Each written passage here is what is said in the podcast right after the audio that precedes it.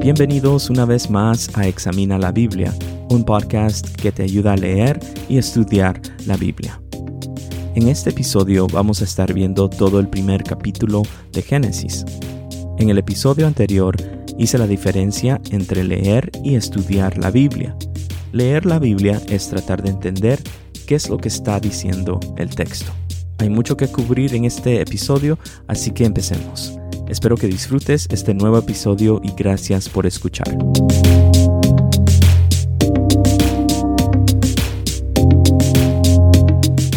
El texto de la Biblia que utilicé para leer y estudiar es de la versión Nueva Biblia de las Américas. Tal vez tú estás utilizando una versión diferente, pero está bien, todos podemos seguir el texto del primer capítulo de Génesis.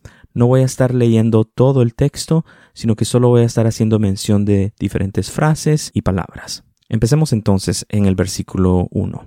Vemos aquí una declaración del autor del libro de Génesis acerca de el Dios de la Biblia y cómo Él crea todas las cosas. Hoy en día, en este nuevo año, en el 2021, estamos viendo una batalla de ideas en nuestra civilización. Y la verdad es que nadie sabe con exactitud cómo fue que empezó a existir la materia y cómo fue que los seres humanos llegaron a existir aquí en la Tierra. La ciencia tiene una idea de cómo surgió todo, la filosofía también tiene sus ideas, y aquí vemos que la Biblia también está haciendo una declaración de el principio de todas las cosas. Vemos entonces a un Dios que es distinto a su creación y Él es el que hace que todo aparezca.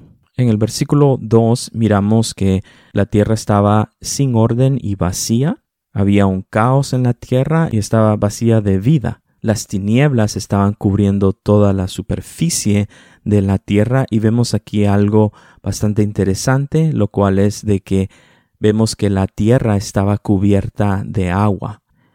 La frase en esta versión de español dice y las tinieblas cubrían la superficie del abismo pero la palabra en hebreo que es traducida al español en esta versión como abismo también quiere decir aguas profundas.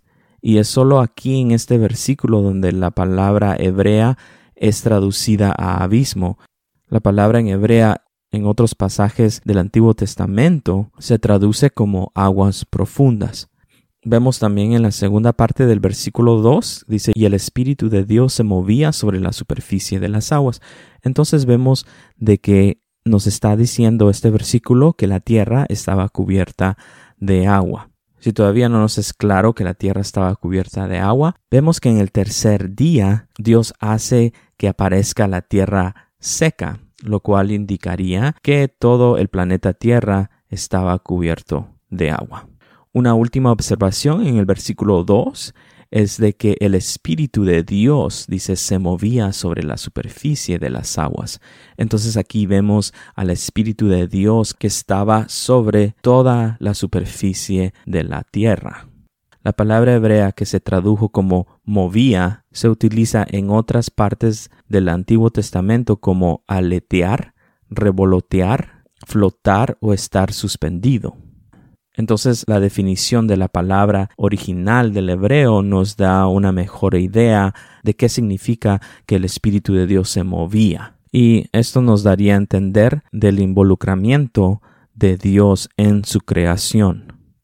Dios, por medio de su Espíritu, entonces comienza a traer orden al desorden y empieza a llenar la tierra que estaba vacía. Dios es el que pone todas las cosas en su lugar. Seguimos adelante.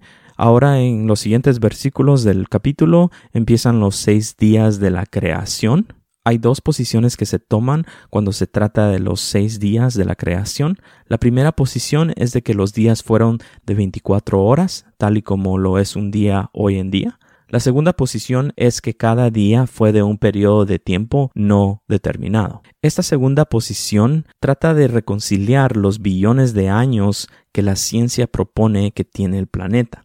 Y entonces los estudiantes de la Biblia han utilizado una cita de la Biblia en 2 de Pedro 3.8, también como Salmos 90, 4, en donde se habla de que para Dios mil años son como un día para Él y viceversa. Yo creo que hace sentido que el autor de Génesis haya querido especificar que fueron días literales de 24 horas. Es importante notar que el texto mismo dice al final de, de, cada día que fue la tarde y fue la mañana un día, o el segundo día, el tercer día, etc. Entonces nos estaba explicando sobre ciclos de tiempo, que en este caso fueron 24 horas. Esta expresión de días se sigue utilizando, por ejemplo, en el libro de Éxodo, que Dios creó los cielos y la tierra en seis días. Entonces creo que es improbable que el autor se, se haya querido referir a un periodo de tiempo no determinado. Pero examinemos el texto y vemos qué más podemos aprender. Empezamos con el primer día y empieza en el versículo 3 y termina en el versículo 5. Podemos hacer tres diferentes observaciones ya aquí. La primera es de que dice y dijo Dios. Vemos entonces que dijo Dios sea la luz y después notamos la segunda observación y hubo luz.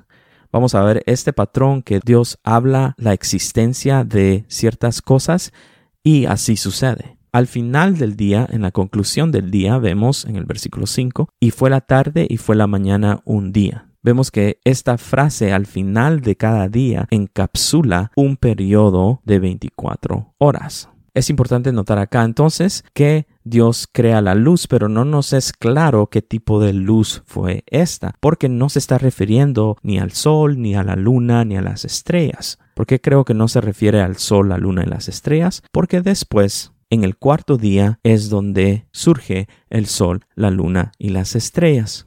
Este primer día se hace un poco dificultoso porque no tenemos ninguna otra referencia para poder estudiar, ¿verdad? Ni en la ciencia, ni en ningún otro documento o texto. Entonces muchos maestros de la Biblia solo han dicho tal vez es una luz espiritual, ¿verdad? La luz de Dios. Pero yo creo que tuvo que ser una luz material porque es a partir de esta luz que empieza a contarse los días y si el autor del libro está hablando sobre los seis días de la creación, entonces vemos una luz literal, física, material que fue creada. Tal vez esta luz después se dividió en, las diferentes estrellas, pero lo que da a entender el texto acá es de que sí fue una luz literal. Después también en el cuarto día vamos a ver la función de la luz. Vemos también en el primer día, en el, en el versículo 4, que Dios vio que la luz era buena y Dios separó la luz de las tinieblas. Entonces vemos aquí otro patrón que dice que Dios vio y que era bueno. Vemos acá cómo Dios separa la luz de las tinieblas y es bien interesante solo hacer una observación de que en toda la Biblia las tinieblas siempre es con una connotación negativa. Y aquí vemos que Dios hace una separación entre la luz y las tinieblas, mas sin embargo, Dios permite que continúe existiendo las tinieblas. ¿Por qué es interesante notar esto? Porque yo me pongo a pensar, si yo tengo que entrar en mi cuarto de mi casa y no puedo ver bien, voy a aprender la luz para que ilumine todo el cuarto. Entonces, en ese sentido, que mi cuarto esté oscuro no necesito que esté oscuro, necesito ver en mi cuarto. Pero también, si tengo que dormirme, necesito que mi cuarto no esté con luz. Entonces, en cierto sentido, hay necesidad de la oscuridad. Bien interesante notar eso. Bueno, seguimos adelante. Entonces, concluye el primer día. Seguimos en el segundo día que empieza en el versículo 6. Vemos el uso de las palabras dijo Dios. Y así fue. Y vemos al concluir el día en el versículo 8, y fue la tarde y fue la mañana el segundo día. Otra vez, este patrón lo vamos a ver en cada día de la creación. Aquí en este segundo día hay una separación de aguas para que pueda haber una expansión, dice esta versión. Dios entonces hace que haya una expansión y separa las aguas de las aguas. Es bien interesante cómo nuestra atmósfera surge. Surge a través de que Dios separa las aguas que estaban abajo de las aguas que estaban sobre la atmósfera, por así decirlo, sobre la expansión. La Biblia aquí dice expansión, pero sabemos que es el espacio donde está nuestra atmósfera. Y miremos el versículo 7 porque dice, Dios hizo la expansión y separó las aguas que estaban debajo de la expansión de las aguas que estaban sobre la expansión. Y así fue, dice. Entonces es bien interesante porque si nosotros miramos arriba en el cielo no podemos ver aguas, o por lo menos no como nosotros entendemos las aguas como los ríos y los mares, ¿verdad? Entonces hay una complicación aquí de cómo tratar de entender este segundo día porque nuestro mundo hoy se ve diferente a cómo fue el mundo en el principio. Recientemente estaba leyendo un libro por una persona cristiana que estaba contando cuando crecía y fue niña, sus papás la llevaban a la iglesia y ella escuchaba las historias de la Biblia y las creía, pero después ella cuenta de que conforme fue creciendo, conforme se fue educando, conforme fue madurando, entonces dice que ya no le fue tan fácil creer lo que la Biblia decía. Y da un ejemplo de estas cosas que ella no tan fácil las recibía o las aceptaba o las creía. Y cita este segundo día de la creación. Entonces ella viene y dice, porque sabemos, y así con un tono de voz de sofisticación, ¿verdad? De sofisticada, dice, porque sabemos que no existen aguas allá arriba en el cielo. Y yo me quedé pensando en eso que ella dijo y yo ya estaba pensando mucho sobre el libro de Génesis y estaba realizando qué tan diferente fue ese mundo en el principio, qué tan diferente era nuestro planeta en el principio. Entonces, solo porque hoy no estén esas aguas, porque no sabemos si realmente están ahí o no, pero supongamos que no están ahí hoy en día, solo porque no están ahí hoy en día no significa que en un principio no estuvieron ahí hay muchas cosas y las vamos a estar viendo en el libro de Génesis que estaban ahí y que hoy en día ya no están. Conforme el tiempo va pasando y conforme el hombre está malgastando los recursos que Dios nos ha dado, vemos la deteriorización de nuestro planeta Tierra. Entonces, más y más vamos a estar viendo que nuestro mundo va a ir cambiando para mal. Vemos en el versículo 8 que dice Dios llamó a la expansión cielos. Entonces aquí el autor de Génesis se estaba refiriendo a nuestro cielo inmediato, donde vuelan las aves. Seguimos adelante con el tercer día de la creación, que empieza en el versículo 9 y termina en el versículo 13. Continuamos viendo ese mismo patrón, y dijo Dios, y así fue y Dios vio que era bueno, el otro patrón, ¿verdad? Y el último, y fue la tarde y fue la mañana, el tercer día. Entonces, ya que estoy viendo esto día tras día, es que estoy diciendo de que tal y como se describe que fueron las cosas, así fueron. Porque Dios lo decía y después se cumplía. Y Dios miraba lo que estaba sucediendo y decía que era bueno. Y como al concluir del día, dice que fue la tarde y fue la mañana, el tercer día, simplemente me da a entender que están sucediendo aquí días de 24 horas. Vemos entonces que las aguas se juntan para crear los mares y aparece la tierra seca, la cual Dios le llamó tierra. Aquí vemos que tal vez solo había un supercontinente y no los diferentes continentes que hoy existen. Los maestros de la Biblia creen que los continentes fueron creados a partir del diluvio que vamos a estar estudiando después en el libro de Génesis. Entonces aquí se cree que era un supercontinente que existía. Pero si solo leemos el texto no es conclusivo, o sea, no sabemos por seguro si así fue o no, pero sí sabemos que la tierra seca surgió, lo que significa que antes estaba cubierta toda la tierra con agua. Entonces la tierra seca no surge hasta el tercer día. En el versículo 12 dice que la tierra empezó también a producir vegetación, hierbas que dan semilla según su especie y árboles que dan su fruto con semilla según su especie. Y Dios vio que era bueno. Vemos aquí entonces que la tierra empieza por la palabra de Dios a producir vegetación y vemos una diversidad de vegetación hay diferentes hierbas y hay diferentes árboles y empieza a surgir una diversidad de vida en la tierra. Y después en el capítulo vamos a ver para qué iba a servir esta vegetación. Seguimos entonces con el cuarto día. El cuarto día empieza en el versículo 14 y termina en el versículo 19. Vemos que dice Dios, que así fue, que Dios vio que era bueno, y concluye el día en el versículo 19, cuando dice, y fue la tarde y fue la mañana el cuarto día. Aquí vemos que Dios hace que salgan lumbreras y nos dice para qué van a servir estas lumbreras, para separar el día de la noche, para que nos sirvieran para señales y estaciones y para días y para años. Entonces la luz no era solo para alumbrar, sino para establecer ciclos de tiempo, para que pudiéramos llevar el tiempo. Es a través de las lumbreras que el hombre ha sabido cuándo sembrar y cuándo cosechar. Vemos aquí en la creación de las lumbreras que Dios permite que la luz y las tinieblas coexistan. Y vemos que este aspecto de luz-tinieblas es bueno delante de los ojos de Dios. De cierta manera, se necesitan las tinieblas. Seguimos adelante con el quinto día.